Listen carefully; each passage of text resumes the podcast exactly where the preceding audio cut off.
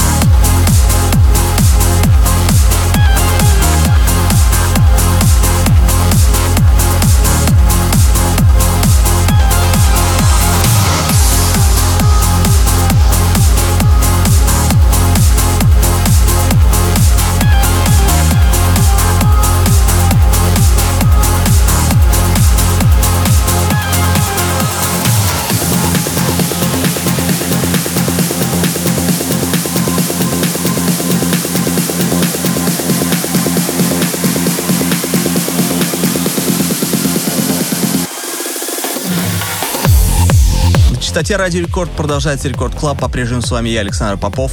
Прямо сейчас эксклюзивная премьера. С удовольствием представляю вашему вниманию мой новый трек. Александр Попов «Poem». Он вошел в состав новой компиляции Армин Ван Бюрена A State of Trance Ibiza 2020 и скоро выйдет уже в виде сингла.